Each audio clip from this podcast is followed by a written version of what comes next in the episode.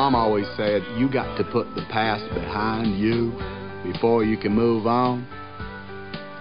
And I think that's what my running was all about. I had run for three years, two months, 14 days, and 16 hours. There's a waiting in the sky. He'd like to come and meet us, but he thinks he'd blow our minds. There's a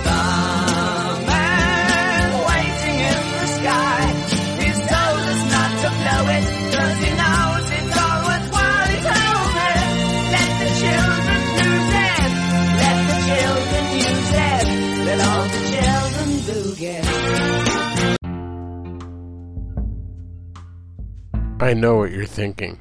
What the heck does Forrest Gump and David Bowie have to do with a dinosaur? Well, nothing. But just I just wanted to start off the episode. I wanted to have Starman and I wanted to have Forrest Gump on the beginning. I just sought it out. I wanted to do it. Plus, I've always thought about a dinosaur and doing research on a dinosaur that very few people know about and that very few people have heard of. And a lot of this is because of Wikipedia, because of Jurassic World and the sites that I've gone to with that respect to divvy up some info on it. It's extremely interesting.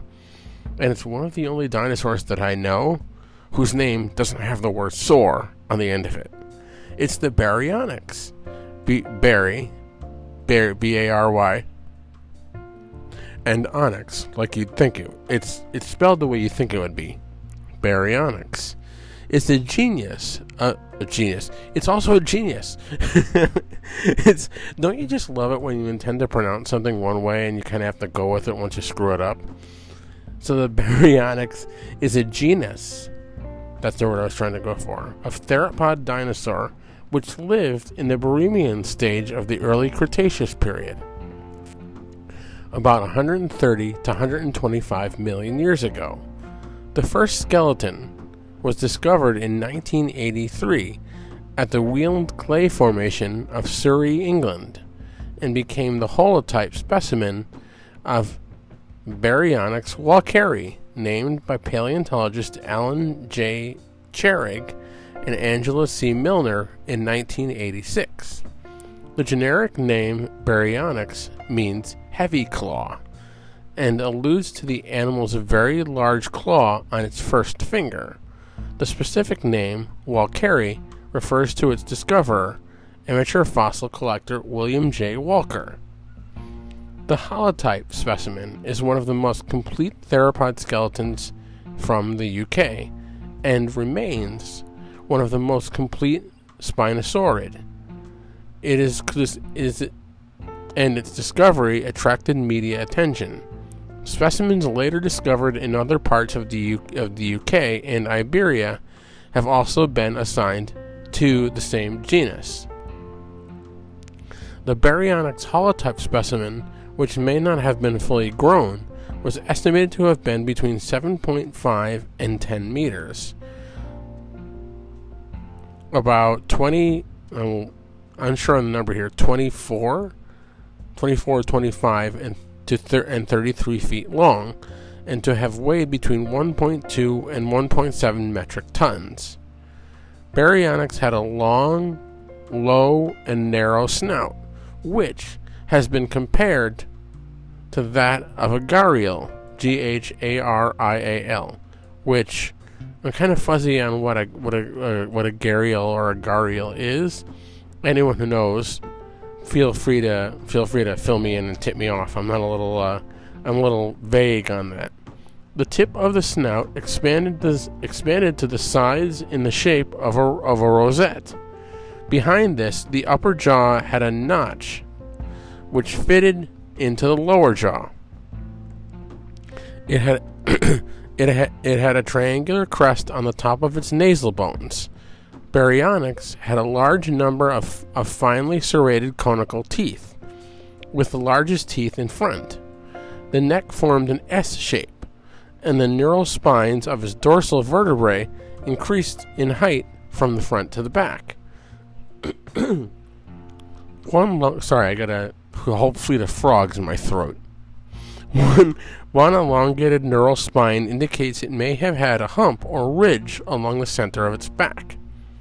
It had robust forelimbs, with the eponymous, fir- the, the eponymous first finger claw measuring about 31 meters long, centimeters long, or 12 inches long. it is thought that the Baryonyx's jaw, the Baryonyx is an ancestor, a very, very distant ancestor of modern crocodiles, because a lot of the jaws are very similar, and they had had a had a lot of very similarities, uh, various similarities to that.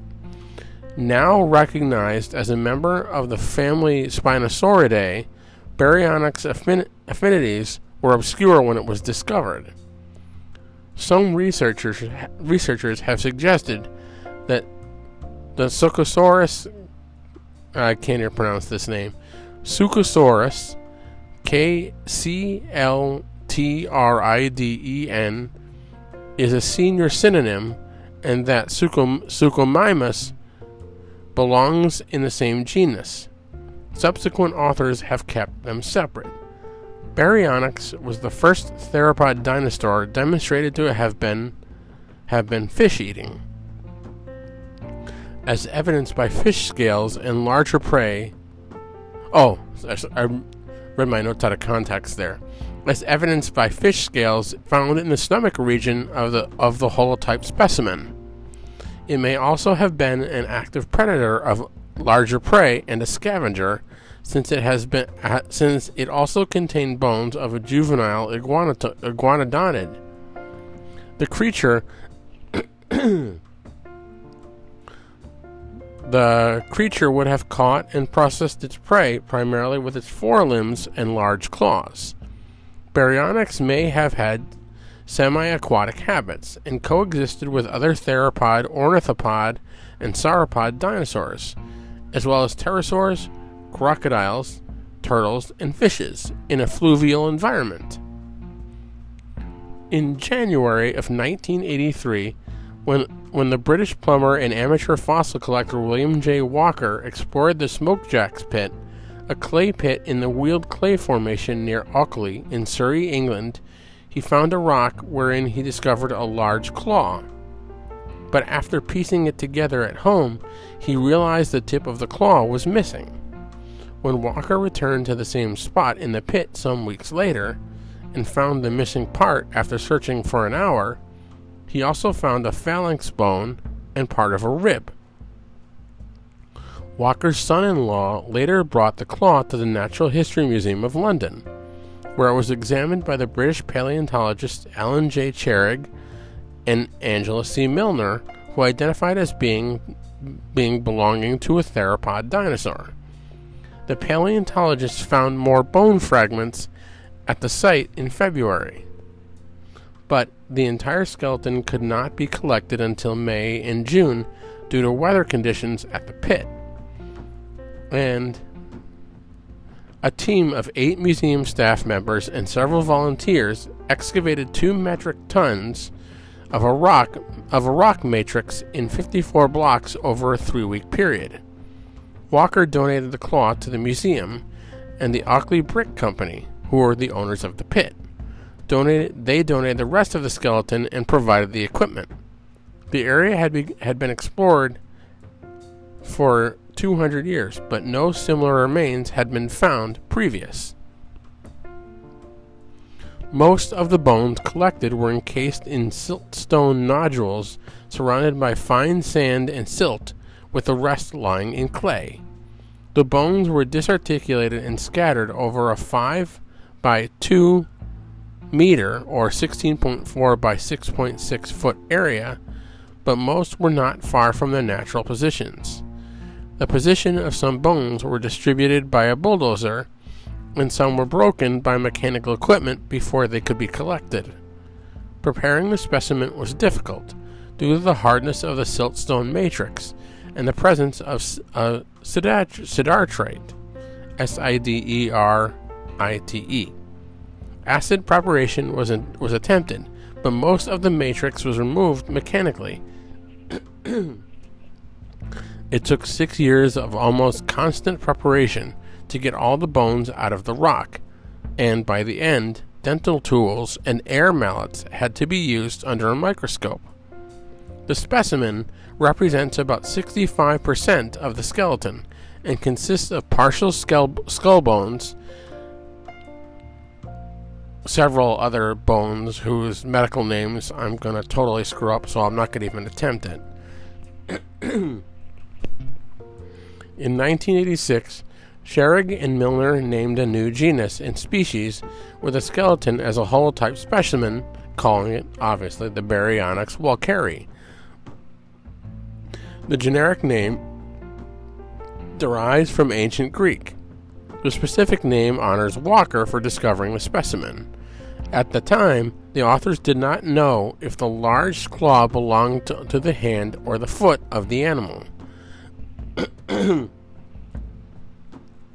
dinosaur had been presented earlier the same year during a lecture at a conference about dinosaur systematics in Drumheller, Canada. During the due to ongoing work on the bones, they called their article primarily and promised a more de- detailed description at a later date. Baryonyx was the first large early Cretaceous theropod found anywhere in the world by that time.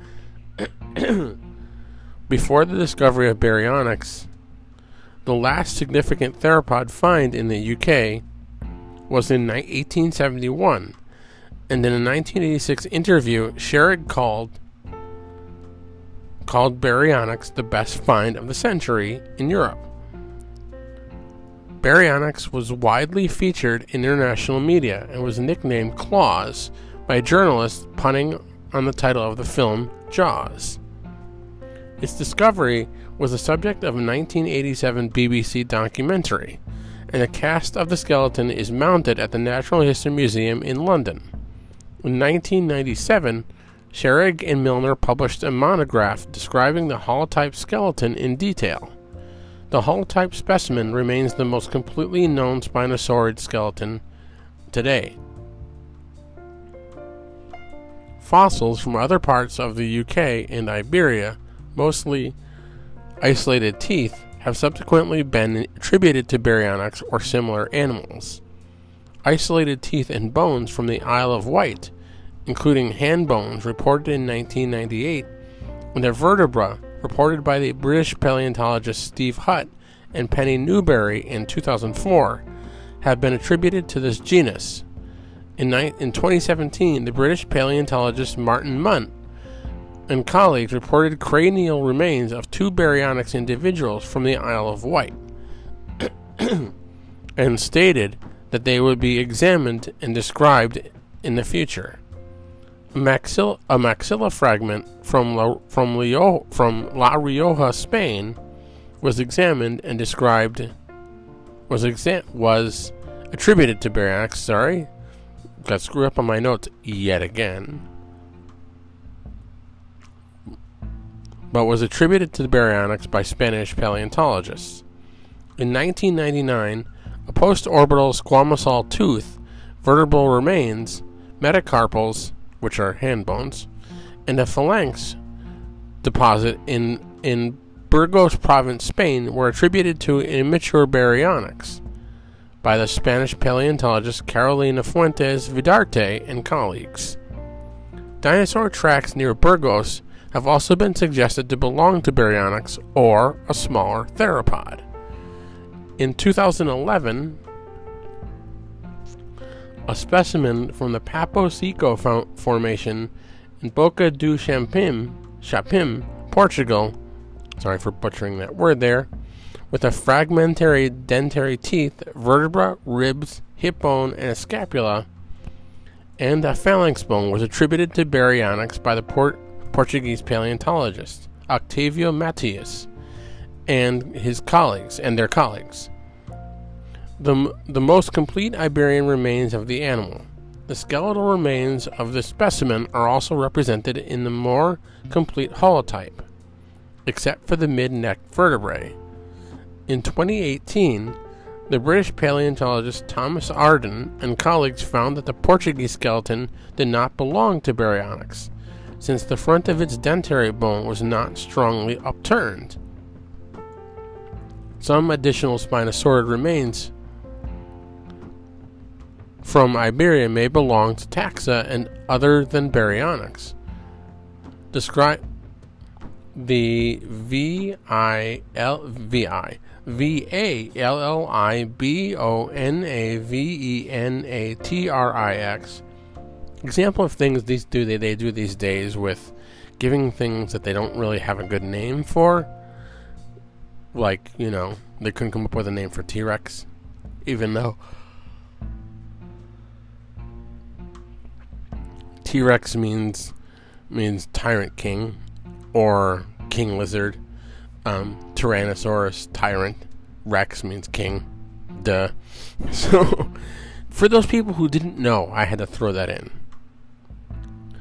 In 2003, Milner noted that some teeth at the Natural History Museum, previously identified as belonging to the genera Su- Suchosaurus and the Megalosaurus, probably belonged to Baryonyx. The type species of Suchosaurus was named by the British biologist Richard Owen in 1841, based on the teeth discovered by the British geologist Gideon Mantell in, in Tilgate Forest, Sussex. Owen originally thought the teeth to have belonged to a crocodile. He was yet to name the group Dinosauria, which happened to the, which happened the following year. A second species was named by the French paleontologist Henri Emile Sauvage in 1897, based on jaw fragments and a tooth from Boca do Champim, Portugal. In 2007, the French paleontologist Eric Buffetaut considered the teeth very similar to those of Baryonyx, except for the stronger development of the tooth crown flutes. There's a lot of there's a lot of differences where they think one thing.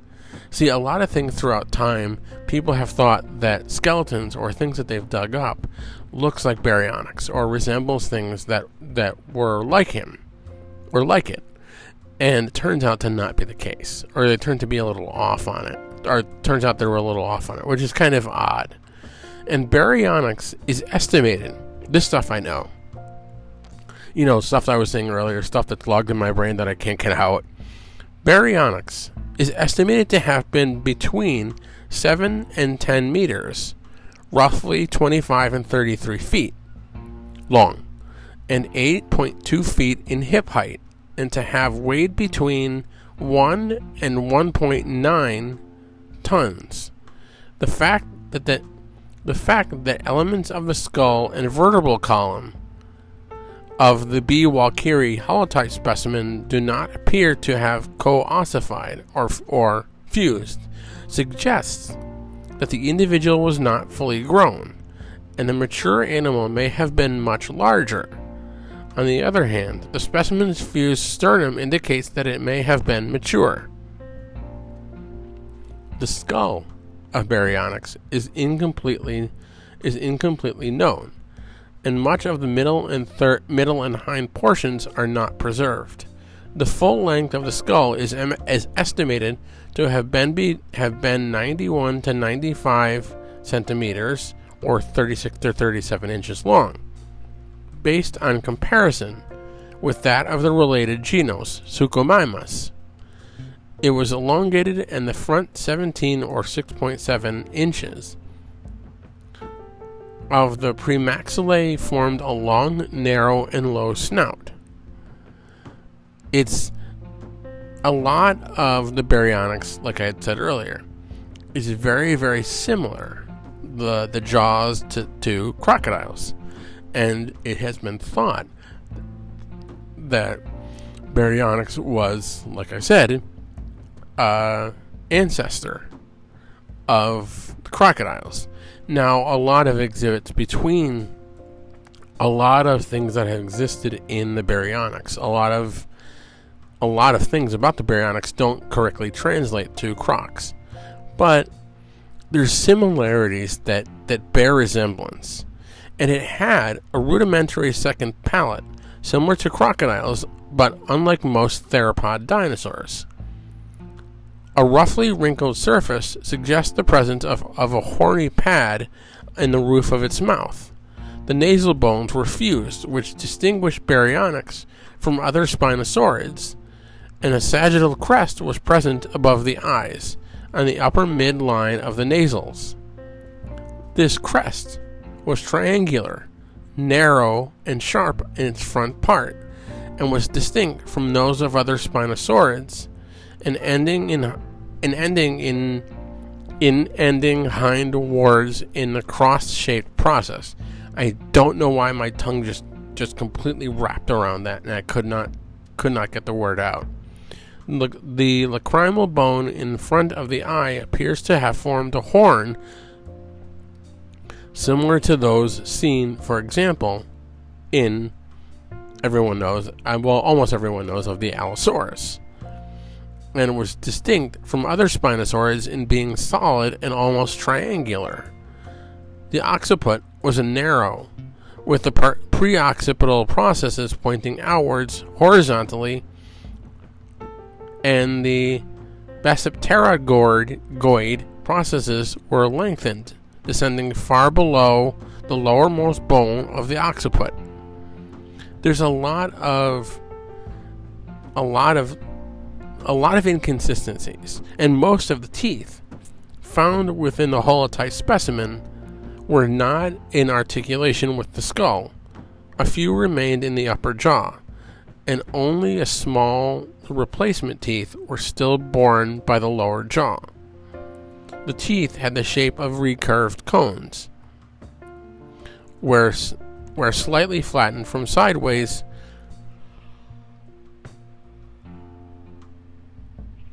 The teeth, let me reread that because that's all jumbled up from my notes here and from and from Wikipedia slash Jurassic Park slash Jurassic World. The teeth had the shape of recurved cones, were slightly were slightly flattened from sideways, and their and their curvature was almost uniform. The roots were very long and tapered towards their extremity. The carinae, or the sharp front and back edges of the teeth, were finely serrated, finely serrated, with denticles on the front and back and extended along the crown. There were around 6 to 8 denticles per millimeter, a much larger number than the large boiled bodied theropods like, like Turvos, Torvosaurus and T Rex. Some of the teeth were fluted, and 6 to 8 ridges along the length of their inner sides had fine grained enamel, while others bore no flutes their presence is probably related to, to position or ontogeny. Initially thought to have lacked the sigmoid curve typical of theropods, the neck of the baryonyx does appear to have formed an S shape, though straighter than, than in other theropods. The, the cervical vertebrae of the neck tapered towards the head and became progressively longer front to back their their their processes that connected the vertebrae were flat, and their processes to which neck muscles were attached were well developed. The axis was small relative to the size of the skull and had well developed hyposphene. The neural arches of the cervical vertebrae were not always sutured with the, with the centra. The bodies of the vertebrae is what the centra is and the neural spines were low and thin.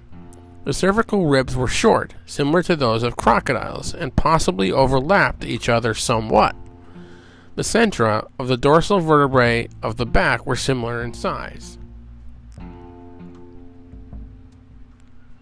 In their original description, Sherrick and Milner found baryonyx unique enough to warrant a new family of theropod dinosaurs. Baryonychidae. They found baryonyx to be unlike any other theropod group, and considered the possibility that it was that it was a thecodont. A thecodont is a group of early archosaurs now considered unnatural. due to having apparently primitive features, but noted that the articulation of the maxilla and premaxilla was similar to that of a Dilophosaur. Now, if anyone wants to know what a Dilophosaur was, the closest representation of what, what a Dilophosaur was was if you remember Jurassic Park when Wayne Knight, Dennis Nedry, was taking the embryos that were that were smuggled inside the shaving can. He was he stole them and he ran out to the jeep, and he crashed the jeep over an embankment into a tree, and the and the shaving cream came out and he was attacked by a dinosaur. That dinosaur was a Dilophosaur. They also and they the Dilophosaurs, which I'll do another episode on. Dilophosaurs did do that. That was pretty accurate how they were depicted. They had a crest or like I often immediately started equating them to being kind of like a peacock. The way the crest or the way the things fan down around their head, that was very accurate. And they spit venom that would immobilize the prey or whatever they were attacking. And that was just the that was the way to do it. That was the way they did it. And the but the Baryonyx was assigned to the family Spinosaurid by by Taquet in 19 it doesn't say a first name again it just says Taquet in 1984 and my notes just screwed up here. So bear with me while I'm trying to bring my notes back up. God bless Google. Just when you're trying to do something it totally screws up what you take your notes on. But discoveries there it is discoveries in the 1990s shed more light on the relationships of baryonyx and its relatives in 1996 a snout from Morocco was referred to was referred to Spinosaurus, and Irater in Ag, A N G A T U R A M A from Brazil. See, that's why I spell out words. If I can't pronounce them, I'm going to spell it out and let you try to pronounce it because I'm going to screw it up, and I don't want to. I don't want to do that. I want to get it as right as I can. In their description of Suchomimus, Sereno and colleagues placed it in Baryonyx in the new subfamily Baryonychinae within with within Spinosauridae. Spinosauridae. Spinosaurus and Irator were placed in the subfamily Spinosaurinae. Baryonychinae was distinguished by the small size and large number of teeth in the dentary behind the terminal rosette a lot of see here here goes with a lot of medical terms that kind of like huh? Spinosaurids appear to have been widespread from the the to the, to the Cenomanian stages of the Cretaceous period about 130 to 95 million years ago while the oldest known spinosaurid remains remains to date to the middle Jurassic. They shared features such as long, narrow, crocodile like skulls, subcircular teeth with fine to no serrations, the terminal rosette of the snout, and a secondary palate that made them more resistant to, to torsion. In contrast, the primitive and typical condition of the theropods was a tall, narrow snout with blade like teeth and serrated ca- carinae. The skull adaptations of Spinosaurids converge with those of crocodilians. Early members of the latter group had skulls similar to typical theropods, later developing elongated snouts, conical teeth, and secondary palates. If you kind of, I kind of get that. If you kind of picture a croc in your head and what the baryonyx was, you can see, you understand and you can see the similarities between the two. You can see how one is related to the other. The snouts, the teeth, the bite force. You can you can get that. And, and one of the other paleontologists, Sereno and colleagues, proposed in 1998 that the large thumb and claw, the large thumb claw, and robust forelimbs of Spinosaurids evolved in the Middle Jurassic before the elongation of the skull and other adaptations related to fish eating. Since the former features are shared with their megalosaurid relatives, They also suggest that the Spinosaurinae and Baryonychinae diverged before the Barremian age of the early Cretaceous. Now, a lot of a lot of it may not have existed around the same time that the T Rex did, or it may have existed somewhat at the same time but not have come in direct contact with it. It's just a lot of this is just extremely interesting. And a lot of people don't know as much as I have, and I have been able to research and dig up. Is is very interesting about the baryonyx. Not much is known. A lot of one of my favorite one of my favorite creatures of the prehistoric world was I, I I love me some raptors. I've always said that in several posts. I love me some raptors. But one of the things that's very very interesting was the was the mosasaur and the baryonyx because very few people know about it and it's just extremely interesting so i hope i've helped a little bit i've hoped i've been able to dig some stuff up and this all stuff was very very interesting to me. So thank you all so much for hanging around. Thanks for listening. Stick around for a little bit more on the end here.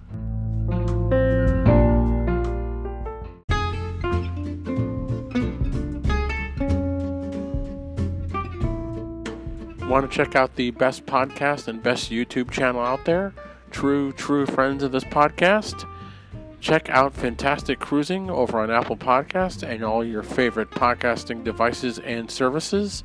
Give them a five star review. Head on over to YouTube, look up Fantastic Studios, give them a five star review, and give them comments. They'll love that to death. They are the greatest podcast out there. Give them a shout out.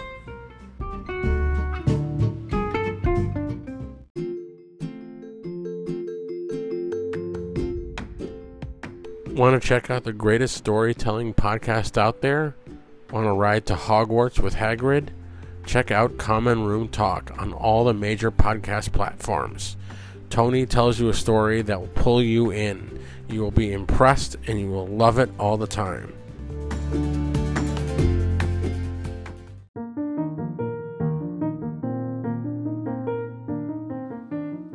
Want to go to Vegas? Visit the best places all around the strip and all around downtown, all around the surrounding areas. Check out the best vlogs for Vegas anywhere on YouTube at Bror Fredrik over on YouTube. B R O R Fredrik, F R E D R I K, over on YouTube. Go over to Bror Fredrik. Subscribe to his channel. Click that bell icon. Click that. Hit those those like those like up thumbs give give Bror a follow, give Bror a look. You'll really love what you're seeing. He's an awesome streamer, the best Vegas streamer, and the best thing to watch while you're in Vegas before you go to Vegas, just to experience Vegas as a whole.